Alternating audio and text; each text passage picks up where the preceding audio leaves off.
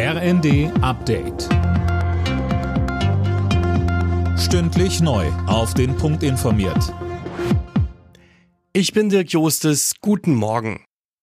Erster Arbeitstag für den Neuen. Boris Pistorius tritt heute sein Amt als Verteidigungsminister an.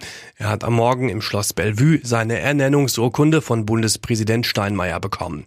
Steinmeier sagte, Für all die kommenden Herausforderungen notwendigen Reformen benötigen Sie jetzt kühlen Kopf, gute Nerven, Führungsstärke, klare Sprache und politische Erfahrung. Dass Sie all das haben, haben Sie in anderen anspruchsvollen politischen Ämtern gezeigt, darunter in zehn Jahren als Innenminister des Landes Niedersachsen.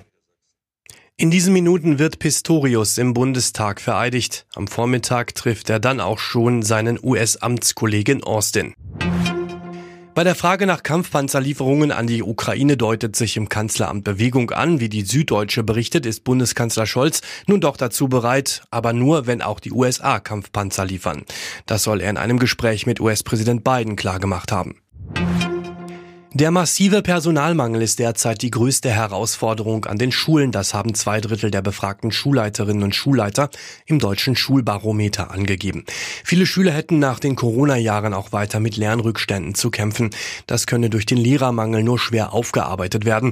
Der Vorsitzende des Lehrerverbandes Hans-Peter Meidinger sagte im ZDF. Das ist absurd. Also wir brauchen dringend Lehrkräfte und wir haben NC immer noch an vielen Universitäten, teilweise 1, und noch etwas. Das ist eine Folge des Abbaus von Studienplätzen. Es sind einfach zu wenig da, wo man gedacht hat, wegen der Geburtenrückgang dauert ewig. Neuseelands Regierungschefin Ardern will zurücktreten. Die 42-Jährige sagte, sie habe nicht mehr genügend Kraft, um das Amt angemessen auszufüllen. Wer die Nachfolge antreten soll, ist noch offen. In Neuseeland wird im Oktober ein neues Parlament gewählt.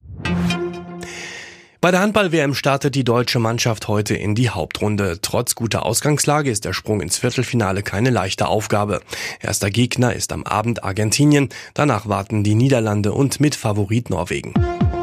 Alle Nachrichten auf rnd.de